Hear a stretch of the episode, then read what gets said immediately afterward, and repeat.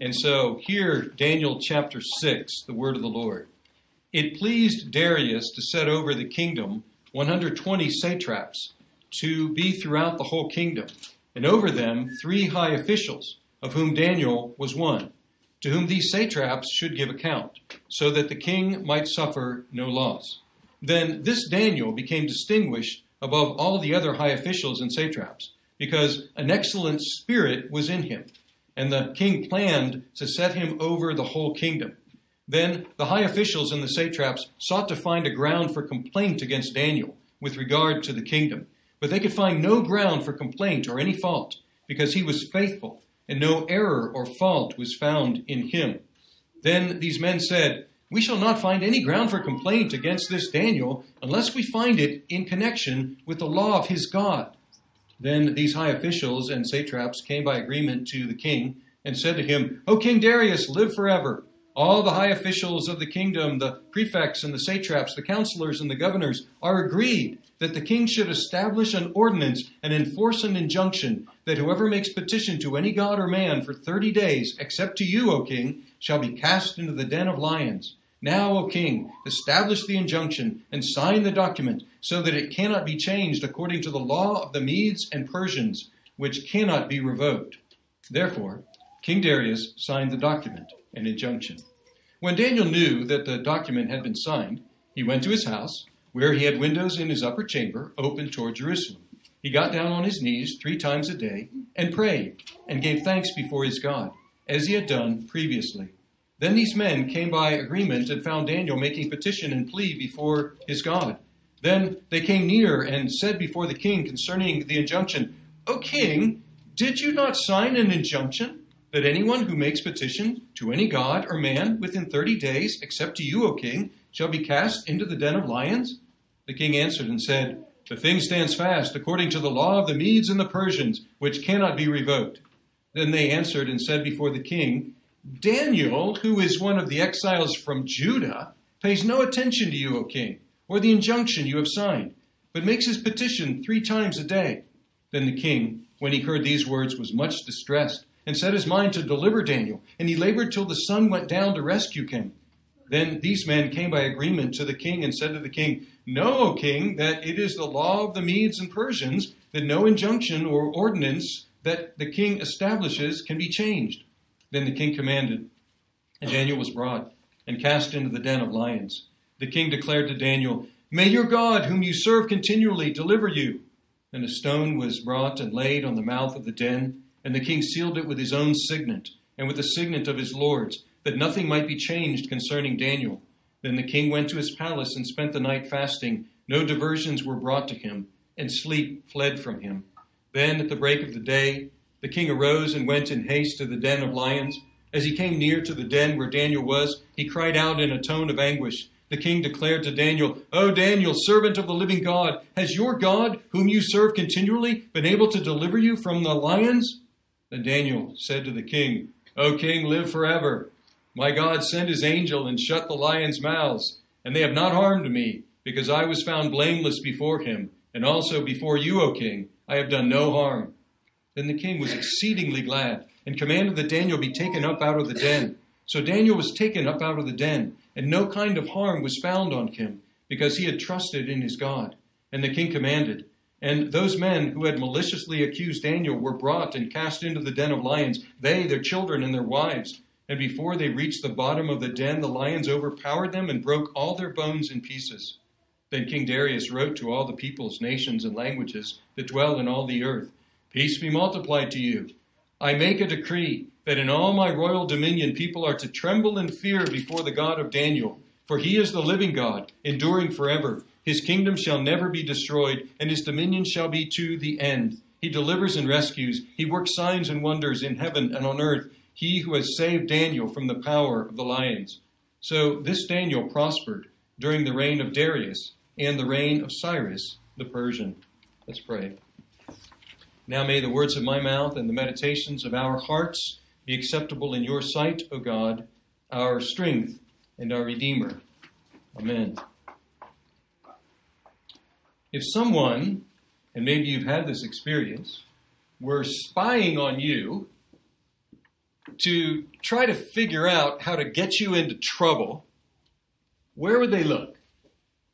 What area of your life would be the most problematic? Where, where would they most likely be able to dig up some dirt on you? Maybe it'd be in the area of your finances or how you spend your free time or how you treat your husband or wife or maybe it'd have to do with your family, the administration of your family or perhaps how you handle your tax returns, how you use language when nobody is, is listening. What would it be? What would it be? How you control your temper? What would be the area where they, they could say, well, if I can if I can accuse him, it'll have to be in this area. If I can find something wrong with her, it'll be in this area. We have that situation in our text today. This is a well-known text. It may be one of, if not the best known text of the Old Testament. Daniel in the lion's den. And we have that situation. We have some people that are spying on Daniel and they're trying to figure out how to accuse him, how to dig up some dirt on him, how to, how to get him into trouble, and they're having a very terrible time of it. They just can't seem to find something that they can make stick until they come up with a, a diabolically ingenious plan. Now, as we enter into this text, we met Darius last week and mentioned some of the some of the questions about who this Darius the Mede was. Maybe he was the same as Cyrus, but however that might be, we find that he took advantage of the best of the Babylonian Empire. And he set over the kingdom 120 satraps, that's some sort of government official, to be throughout the whole kingdom. Now, they would have been spread out through the kingdom. In other words, he probably kept in place much of the administration that already existed in the Babylonian kingdom.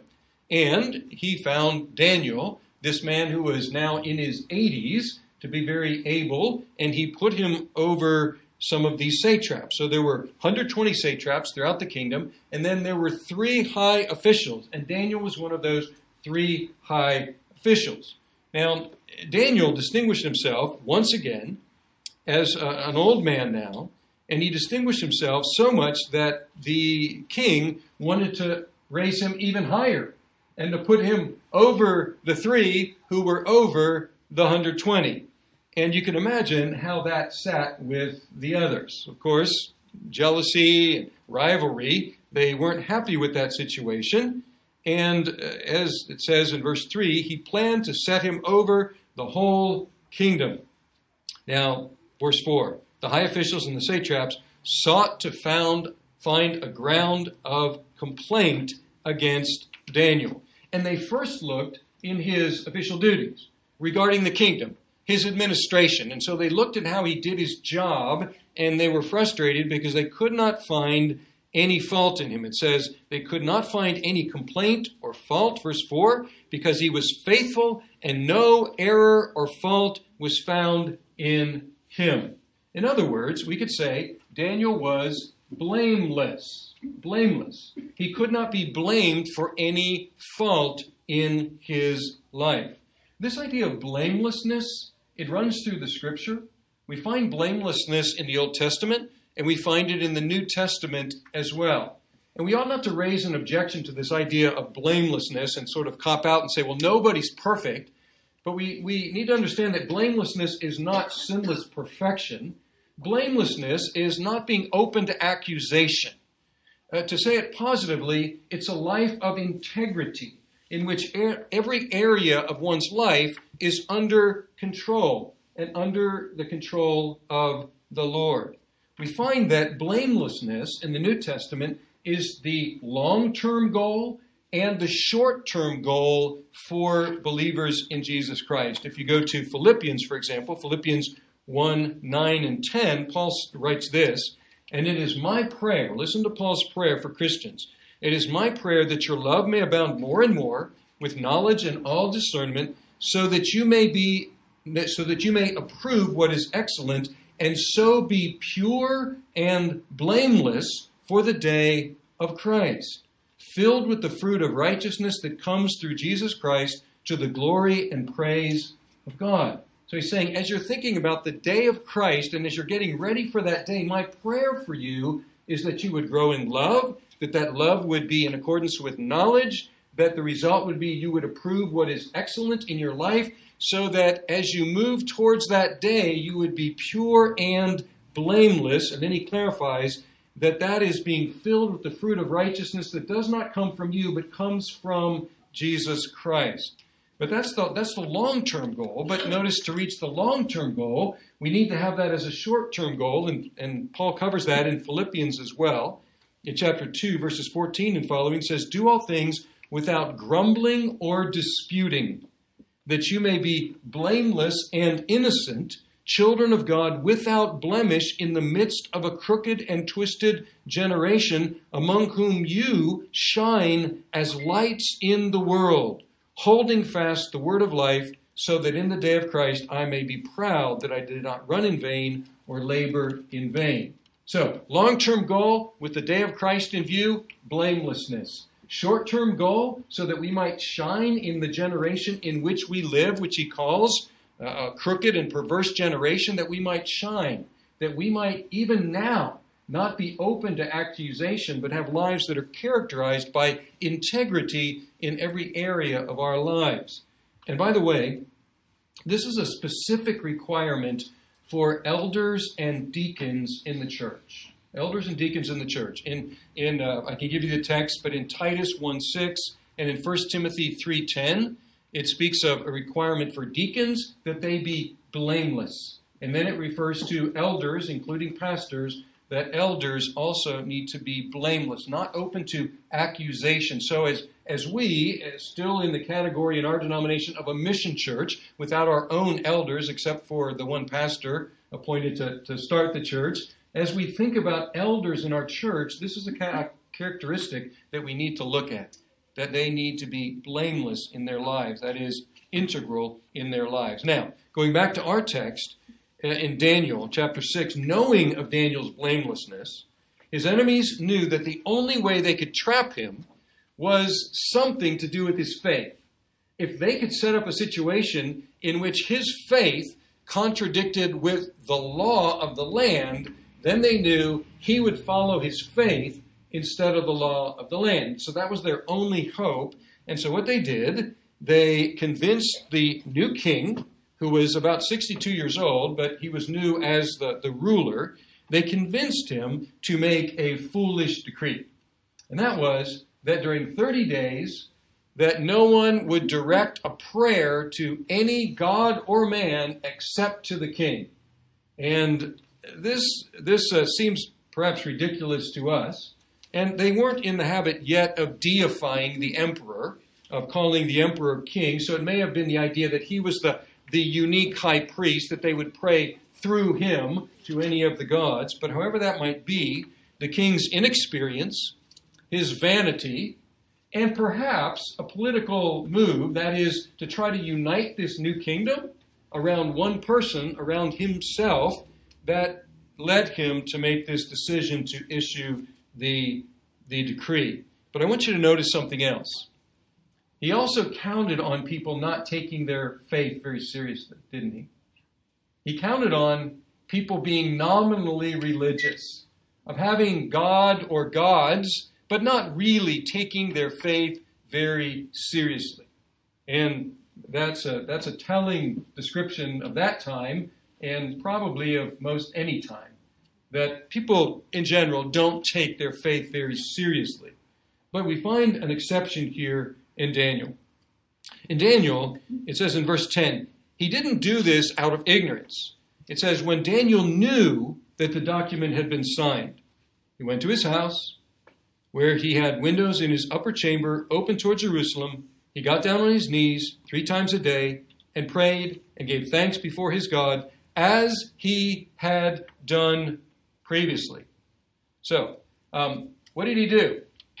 He did what he always did. Now, you will find a number of parallels between chapter 3. Do you remember chapter 3, where the, the three young men, Daniel's companions, were instructed to bow down to a statue, and they refused.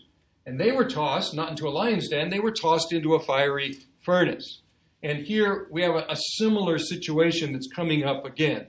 The three men refused to bow down to an idol, And Daniel refused to bow down to the king, but he continued to bow down to his God.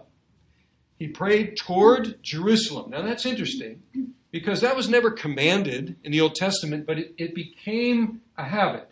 And actually, when, when Solomon was dedicating the temple, you can find this in 2 Chronicles chapter 6, 34 and 35, he did mention this idea that, that if God's people would pray in the direction of the temple, which is recognizing that's where God met with his people, that God would hear. And it wasn't commanded to do that, but during the exile and after the exile, it became a custom to pray towards Jerusalem, praying to God, but recognizing that that's historically where God had met with his people. Now, the temple at that point lay in ruins. It lay in ruins. It had not yet been rebuilt. And so he was praying toward a ruined temple towards Jerusalem. And he prayed three times a day. Once again, it's not instructed that we have to pray three times a day, but in Psalm 55 17, David mentions that he prayed morning, noon, and night. And so maybe that Daniel had adopted that practice of David in praying three times a day. And in his prayer, he did two things. He gave thanks and he made requests. He gave thanks and he made requests, which basically covers prayer, doesn't it? Those are still the two things we do in prayer. We give thanks and we make requests. Now, what happened here? What did Daniel do? He did what he always did, and it emphasizes that. It says, as he had done previously. He wasn't showboating. He wasn't looking for persecution. He wasn't picking a fight. He was simply doing what he always did. In other words, he was under the control of inertia. Inertia. Now, sometimes that word is used negatively, and um, even with a, a, physicist in the congregation, I'm going to uh, attempt to give a layman's definition of, of inertia. Inertia is a property of matter that causes that matter to keep doing what it's doing.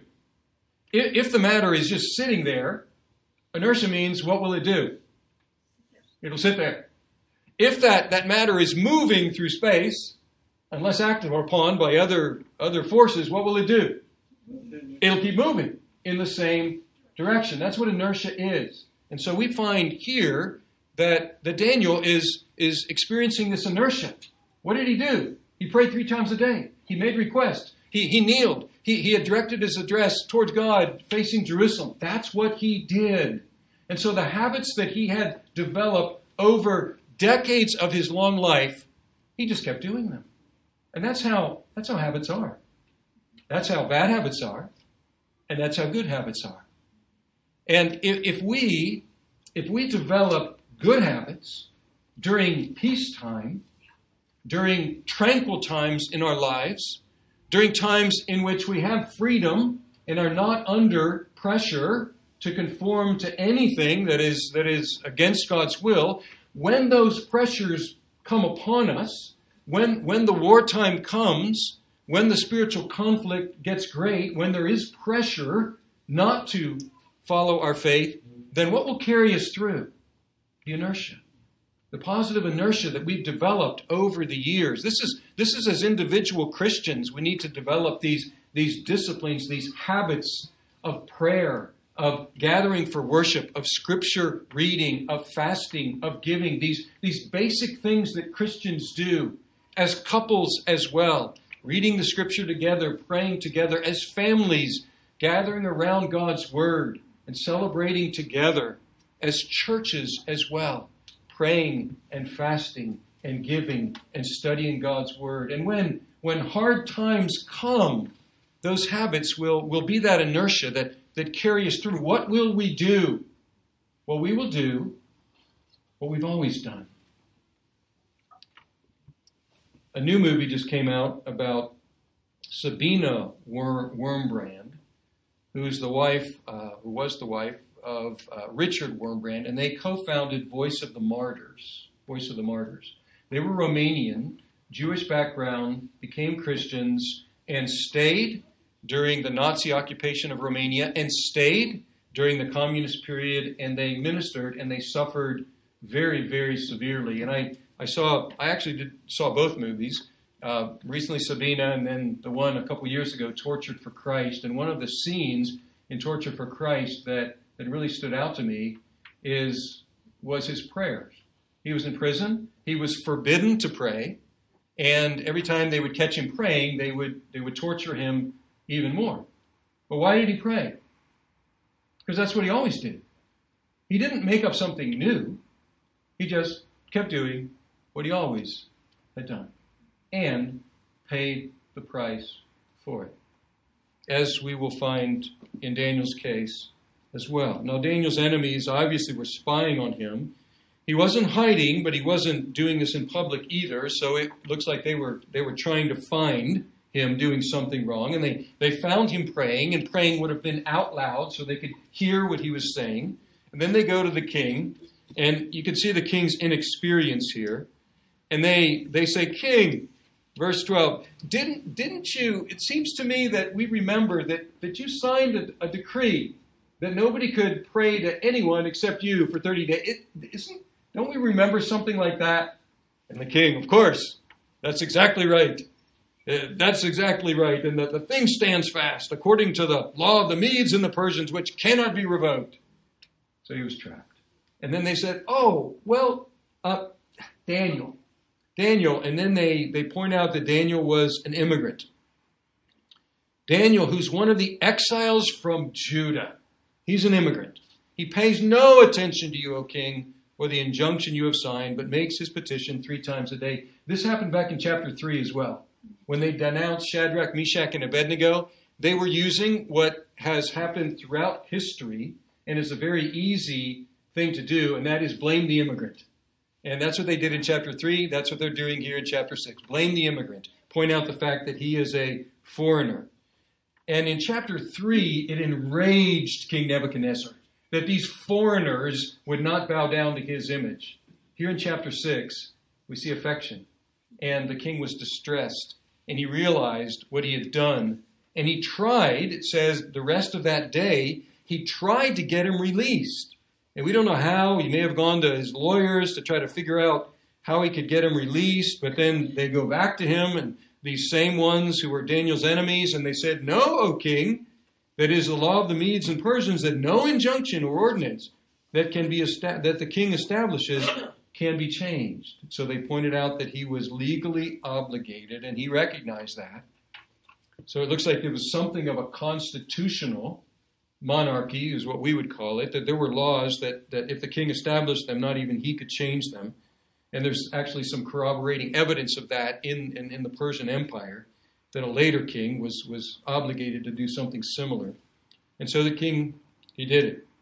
He commanded, Daniel was brought, cast into the den of lions. Now, den of lions, that was kind of a, a neat and convenient way to execute people. Because no human had to actually cause the bloodshed. The lions did that. And oftentimes you wouldn't have had to deal with any of the remainders. It was just the, the, the death and the burial, the execution was all one thing.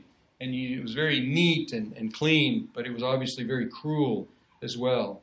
And before he cast him into the den of lions, the king declared to Daniel in verse 16, and this sounds sort of like a prayer, kind of a wish prayer. May your God, whom you serve continually, deliver you. Now that's interesting. He had just made a decree that nobody could direct any request to anybody except himself. But he exempted himself from that rule. He directed his request to the God of Daniel. And he asked that the God of Daniel would, would rescue him. Then he had a terrible night. They sealed up the, the lion's den closed the entrance, sealed it with his signet ring, the signet ring of his lords, and then he went to his palace, spent a fasting night, he spent a joyless night, he spent a sleepless night. Then at the break of day, he wanted to find out if his prayer, his wish, was answered. So he runs to the tomb and he goes near and he cries out and asks Daniel this question Has your God been able to answer my prayer? Has your God, whom you serve continually, been able to deliver you from the lions? And then Daniel's voice. And he explains what happened. O king, he gave the customary flattering greeting. O king, live forever. My God sent his angels and shut the lions' mouths, and they have not harmed me, because I was found blameless before him. And also before you, O king, I have done no harm. Then the king was exceedingly glad, commanded that Daniel be taken out of the den. Daniel was taken up out of the den, and no kind of harm was found on him. Do you remember back in, in chapter 3? They bring the three men out of the fiery furnace. They're kind of sniffing around, looking at their hair and they see that they weren't singed. They saw that no harm had come to them. The same thing here. They saw that no harm had come to Daniel. And then because he had trusted in his God. So we find two explanations. We have two explanations for why Daniel was delivered. One has to do with him, and one has to do with God. It says, Daniel says, Because I was found blameless before him, and also before you, O king, I have done no wrong. So he was innocent. He was innocent. But the, the other reason is that he trusted in his God. Verse 24, 23. No kind of harm was found on him because he trusted in his God. Now, Um, the king then ordered Daniel's enemies and all their families, wives and children, to be thrown into the lion's den. Now, we, we find this to be very disturbing because it seems so very unfair, but it was not uncommon to execute entire families. Why?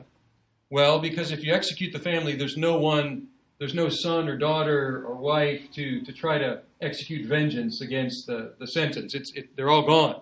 And so it was convenient to get rid of all of them.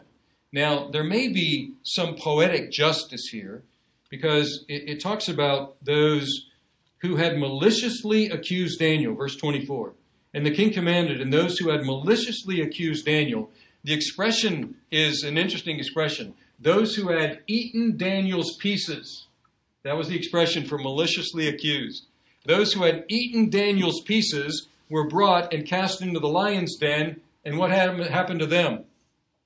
Well, they were eaten into pieces. They were, they were crushed into pieces. And so there may be some specific and, and purposeful poetic justice being mentioned here.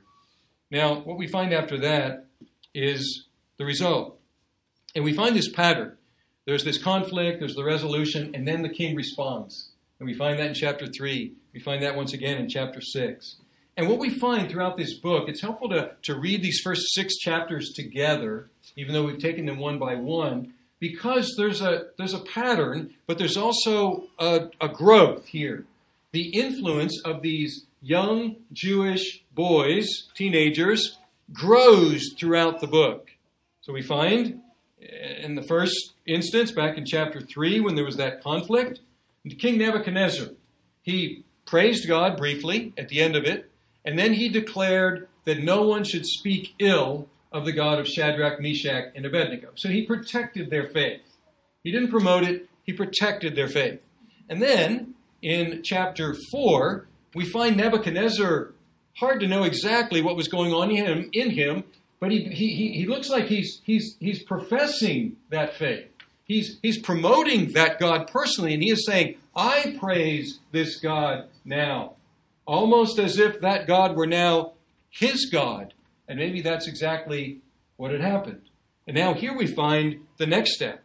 Not only is it a, a personal approbation, a personal recognition of that God. But now here there is a positive command to worship and fear that God. Verse 25 King Darius wrote, once again, peoples, nations, languages that dwell in all the earth, peace be multiplied to you. I make a decree that in all my royal dominion people are to tremble and fear before the God of Daniel he is the living God, enduring forever. His kingdom shall never be destroyed. His dominion shall be to the end. He delivers and rescues. He works signs and wonders in heaven and on earth. He who saved Daniel from the power of the lions. And if you go back and look at each of these reactions to the God of Shadrach, Meshach, and Abednego, to the God of Daniel, you will find that they are, that this God is being praised for two reasons. One is that he reigns, and the other is because he rescues. He reigns forever and he rescues from the place of death. In the conclusion, once again, we have the tables being turned, and this is throughout, throughout these first six chapters. So this Daniel prospered during the reign of Darius, and the reign of Cyrus the Persian. Some people translate the reign of Darius. That is the reign of Cyrus the Persian. But wherever that might be, here Daniel is prospering. It looks like he got that top spot after all. And this story of faithfulness and prosperity of God's people in exile under, under this sort of pressure is an encouragement to believers in all ages and believers today, to us, to stand firm, not to do what's wrong, to do what's right, no matter what pressure is put upon us. And that's a, a, a lesson that goes all through Daniel. However, this is not the only book of the Bible. Um, this is not the only result that we find for those who are blamelessly walking before the Lord. And we could look through Scripture, and we could look through church history, and we could look around the world today, and we could find many blameless Christians who were not rescued from suffering, who were not rescued from death, and who were not prospered in their day. Well, what do we say about them? Well, one way we can understand them is by looking at the one who is the only blameless one and ask ourselves what happened to him. When we think about the one who is perfectly blameless, who's in whose case blamelessness meant not only general integrity, but sinless perfection. What happened to him? And even, even when he was requesting that, that he not have to go through that trial in the Garden of Gethsemane, as Jesus was crying out to God, saying, Father, let this cup pass from me, but not my will, but your be done. What was the answer? The answer was that the blameless one had to be crucified. He had to be killed. He had to be killed in an unjust way, under an unjust procedure, under unjust laws. Why was that? Because that was the only way for God's people to be rescued. You see, that's what happened here. Look at chapter 3. You remember there were three men in the fiery furnace, and then who showed up? A fourth one. And he looked like the son, a son of the gods. And here Daniel's in the lion's den, but then we find out the next morning that he wasn't alone. That, that the angel, God sent his angel, the perhaps the angel of the Lord, God's presence. And so what happened in both of these cases? God, God accompanied him, his people in the place of death, and he brought them out of the place of death so that they might live. And that's the story of Jesus. We're under the sentence of death as, as, as sinners. And so, what does Jesus do? What does God do? God in Jesus accompanies us into that place of death. He died for our sins according to the scriptures. He was buried. He went into that place of death, that place of Sheol, and he rose from the dead on the third day. That was the only way it could happen. God had to come down. God had to enter into the place of death for his people, with his people, in order to bring us out alive. You notice that in this book, up to this point, and there's a kind of a pivot in the next chapter, we begin each chapter thinking about these great people, thinking about Daniel, saying, I'm not going to eat that food. Uh, thinking about Shadrach, Meshach, and Abednego saying, I'm not going to, to bow down to any idol thinking of Daniel saying, I'm just going to keep doing what I'm doing, and I'm not going to bow down to anything else except the Lord God. So we, we, we think of these amazing people. And by the way, these people get an honorable mention in Hebrews chapter 11.